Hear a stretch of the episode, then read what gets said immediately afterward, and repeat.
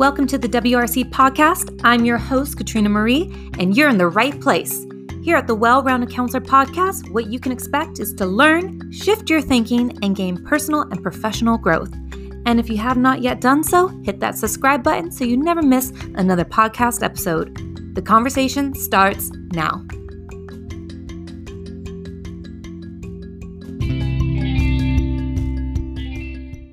Welcome back to the WRC podcast. I'm your host, Katrina Marie, and today's topic is on how to overcome fear on college applications. Now, I want to talk about why this is important because there's some unlayering and uncovering we need to do. When I have worked with students, I have noticed this emerging trend over the last few years that students feel afraid. They come into my office and they start telling me, Miss, I just feel afraid. I feel like, you know, rejected already, or I feel like I'm not good enough, or what if I don't get accepted anywhere? That's the most common phrase I hear. What if I don't get accepted anywhere? And I tell them, you know, there's 28,000 universities in the world. How's that even possible for you to not get accepted at least to one of them? So, um, a lot of this is fear based that they're coming into my office, they're already feeling some sort of rejection. Um, and let's talk about fear and rejection for a moment. Fear is our emotional reaction to something that seems dangerous or threatening. It releases stress hormones like cortisol and adrenaline into our body that make us feel this heightened sense. And why do so many students feel afraid of applying to college? They have probably experienced rejection somewhere in the past, and it's now manifested into other areas of their life. And students and parents both kind of go uh, they play a part in this together because a lot of these decisions on where you're applying and um, what career goals you have have a lot to do with you know probably your early adolescence um, and the forming stages of your life prior, prior to the age of eight. So these ideas of rejection and fear were were placed in you at an early age. So having that rejection can manifest into the college application process. And you've already felt maybe feeling abandonment or unloved or attracted unattractive in other areas of your life and now that's showing up into this process and i see it time and time and time again you know i have hardly seen a student come into my office and say i feel confident i feel ready i feel motivated i feel excited no, that never hardly happens. If anything, it's quite con- contrary to that. And students are coming in my office and they're saying they're feeling already like, you know, defeated in the process. And so they are worried about making the wrong choices. They are having the fear of the unknown and they're creating unnecessary anxiety and stress and future tripping about things that haven't even happened yet. Like they don't even have a short list and they're already tripping out about the future. And a lot of this has to do with feeling unworthy, un- unvaluable, unloved, abandonment somewhere, and already forms of rejection that have been deeply rooted into at some point in your life. And this could come from parents this can come from friendships this can come from you know being rejected and not um, you know making a, a team like a sports team. This this rejection this fear all of this has come from other places. And it's now coming into this process of applying to college and preparing to step into the next chapter of one's life essentially. Um, and what i notice with my students is they do this thing called the comparison trap and a lot of times, students like to come into my office and they say, Miss, everybody else has applied or knows where they want to study or what they want to do with their life, and I have no clue. And they start spinning out and tripping out, and you might see some tears and tissues, but I like to remind them that that's not true. You need to stop comparing yourself and getting into this trap that everybody else has it all figured out most 17 year olds or 18 year olds do not have it figured out. They like to think that they have it figured out. They like to think they know everything at that age.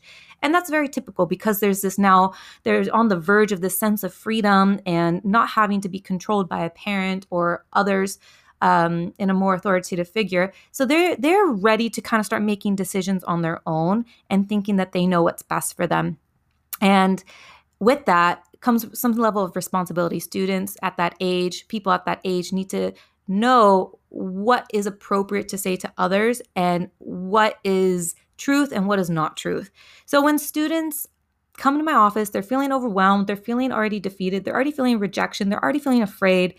they're looking at this process as daunting, like this big mountain they have to climb, and they don't know how they're, they're going to climb it.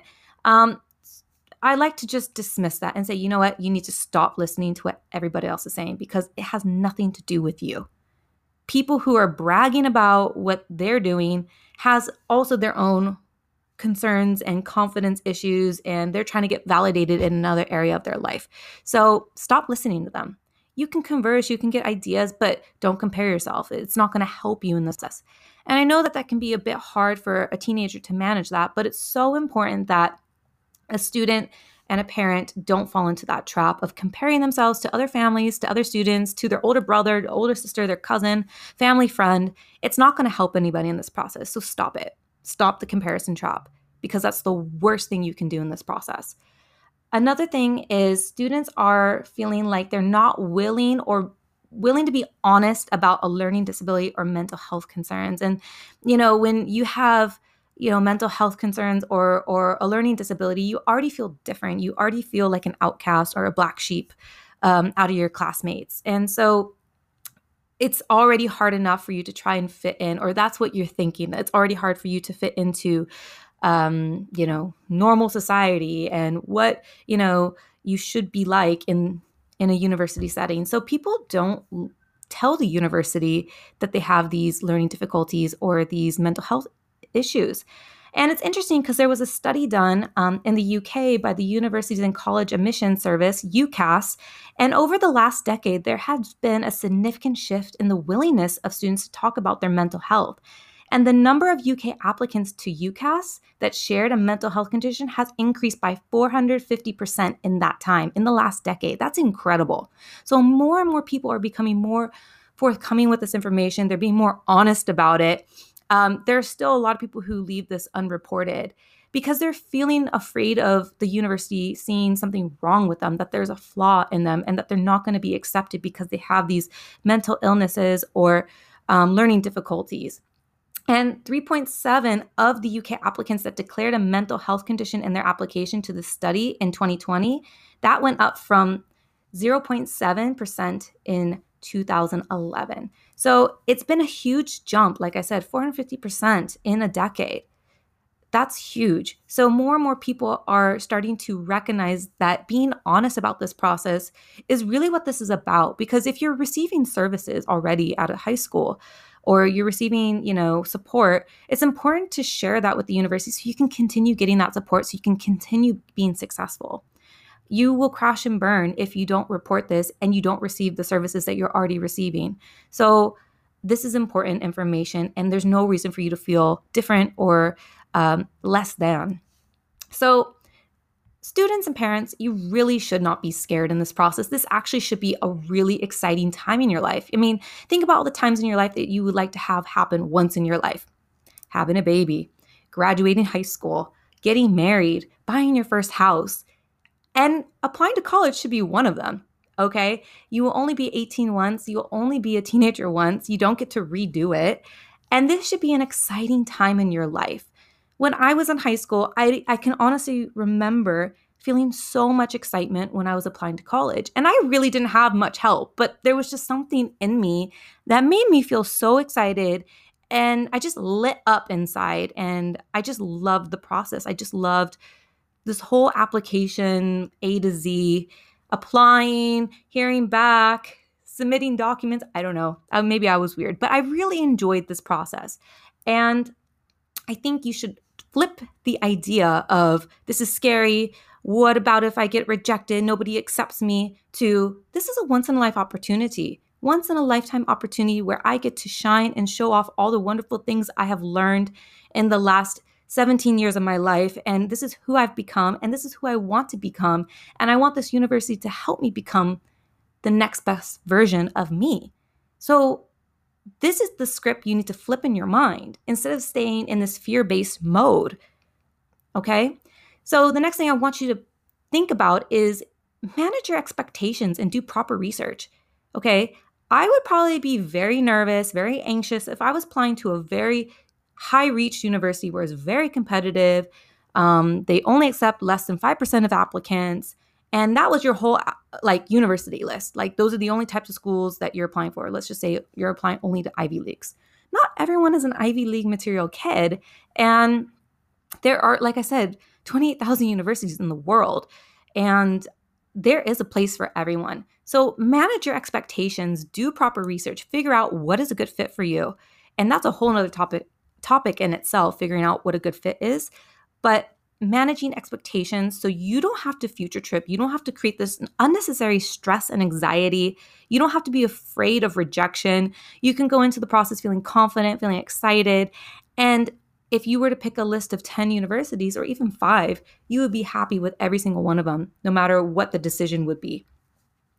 The next thing I want you to consider as a student or a parent and why you should not be afraid is ask for help. Ask for help you know, there's guidance counselors, there's consultants. Get a mentor, get a coach, get someone to give you that support. Seek validation, okay? Have people remind you how awesome you are. Have people remind you what things you have accomplished. Because there will be those lows, those emotional lows where you are feeling stressed, you are feeling down. We're not perfect every day, but you need someone to pick you back up and remind you how exceptional and special you are. And not let that escape you and get stuck in this mindset of feeling like crap. So I really want you to, again, take on support from someone who can help you see the wonderful, excellent, exceptional qualities that you have as an individual. Again, it's all about finding the right fit and not the prestige or the status quo of a university. It's so important that you find a place that you're going to thrive and not just survive Okay. I know it sounds cheesy, but it's true. You want to find a place that you are truly going to grow and you are going to become someone that might even exceed your own expectations. So, also, if you are future tripping, if you're stressing out, if you are anxious, you will get burnt out before you even get accepted or before you even apply in high school. So, to avoid that, you need to flip the script. You need to get a mentor or a coach or a counselor. You need to get validation on what things you have done, those things, okay? You need to manage your expectations because if you don't do these things, if you don't have someone help you spin control, you will get burnt out. Another thing that's so important is that you find ways to manage your emotions. Like I said, you will go through highs and lows in this process. It can be emotional, both as a parent, both as a student. And I can tell you for myself, even as a counselor, as I'm invested in my students, it's emotional for me too because I want what's best for them. I want what's best for each and every one of my students. I want to support their their goals and their dreams. But you have to do the footwork as a student or a parent, okay? So you need to find ways to manage your emotions when you feel fear, when you feel already like this bad, icky feeling. You need to exercise, you need to do meditation, you need to talk with someone, help you break down a task, okay? And and that might seem like a large task at hand and break it down into smaller tasks that are more manageable for you. So it's so important that you have that support and that you work through some of these tips that I'm giving you so you don't freak out about something that doesn't really need you to stress out about. Okay? So, how can counselors help students? Now, counselors are amazing resources and they are underutilized, especially when it's available to you in your own school, or maybe if you don't have the resources you don't know what resources are out there. Again, I always say, I don't know what I don't know because it's true. And so this podcast is here to help bring to light things that maybe you weren't even aware or thinking about. So there are lots of free resources out there um, that can help you apply to college depending on where you want to go in the world, and lots of uh, wonderful resources. But counselors are amazing and they help you see beyond what is possible they help you see beyond what you're seeing because sometimes when a student comes in, they're very focused and they have a very narrow path of what they're focusing on, and their ideas are only looking down when they're not looking at the road in front of them at the wide open range of things that can be in front of them down the road. So, a counselor is there to help you see beyond, and they're there to inform you of ways to figure out the right fit university. You wouldn't believe how many times I've had students come into my office and they tell me, Miss, this is my list. And it is nothing but reach schools where to be honest, nine times they're not going to get. I don't believe in them. It's just I know that there might be a better fit for them. Okay. And I've been doing this long enough, people, that I know an Ivy League kid from one that's not an Ivy League kid. I've seen it and I know what they're looking for. And I know what other amazing colleges like liberal arts schools, um, more tech, polytechnic schools. There's aviation schools. There's culinary schools. There's arts schools for dance and and visual performing arts. I mean, there's there's unlimited options out there, and sometimes people get fixated on uh, these name brand schools. And I try really hard to to remind students that there are better fits out there. Another way that counselors can help you uh, through this overcoming fear is manage your emotions. Again, this is so important. Um, we're here to break down the task, make it into smaller, achievable tasks. I love doing this with my students because nine time nine 0.9% of the time when they walk into my office, they're freaking out, they're afraid, they're disor- disorganized, they don't know what they're really doing. And then they leave my office feeling so much more calmer, so much more like clarity in their mind, and they just know what they need to be doing next because we've broken the task down into smaller, more manageable tasks. And that's just all a student or a parent really needs. They just need the one big task to be a little bit smaller and more manageable to be achieved.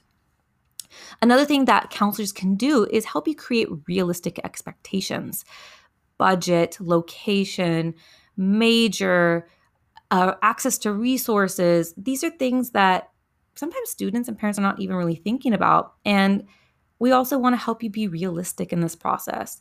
Um, it's easy to get carried away, especially when I say there's 28,000 universities in the world. It's very easy to get swept away by this, you know, research that you might be doing, but we like to bring it back down, create a short list and be realistic and make you feel good about that. You know, we want you to feel proud about where you're applying to, and that's so important. And last but certainly not least, counselors are excellent at helping you not feel alone in this process. We want to support you. We want to be your advocate. We want to see you succeed. We're not here to crush your dreams. We're actually here to support you and make you feel like you are moving on to an exciting next step of your life. And so, counselors are an amazing resource. And I cannot emphasize this enough. If you don't have a counselor, make sure you seek support, you find a mentor, you find free resources. You'll be able to utilize my resources at the Well Rounded Counselor YouTube channel. I have my Instagram at well rounded underscore consulting. And also, you'll be able to download my 10 free tips for a, a, successful college application process. All of these are available to you for free for you to have as a resource, for you to find a network, for you to become more well rounded. And this is the whole podcast's mission is for you to figure out that you are not alone in this process. I want you to make sure that you share this podcast with people that you feel that could really benefit from this information because I know that when I was a teenager, I know that when I was first starting out as a counselor, I did not have support. I did not have a mentor. I did not have the resources available to me. I had to do it all myself. And so, if I can be of service to others, I want to be able to give back and create these resources for other counselors, for other parents, for other students, so they don't have to struggle the way I did. So, I hope that this information has helped you, and I will catch you all on the next episode.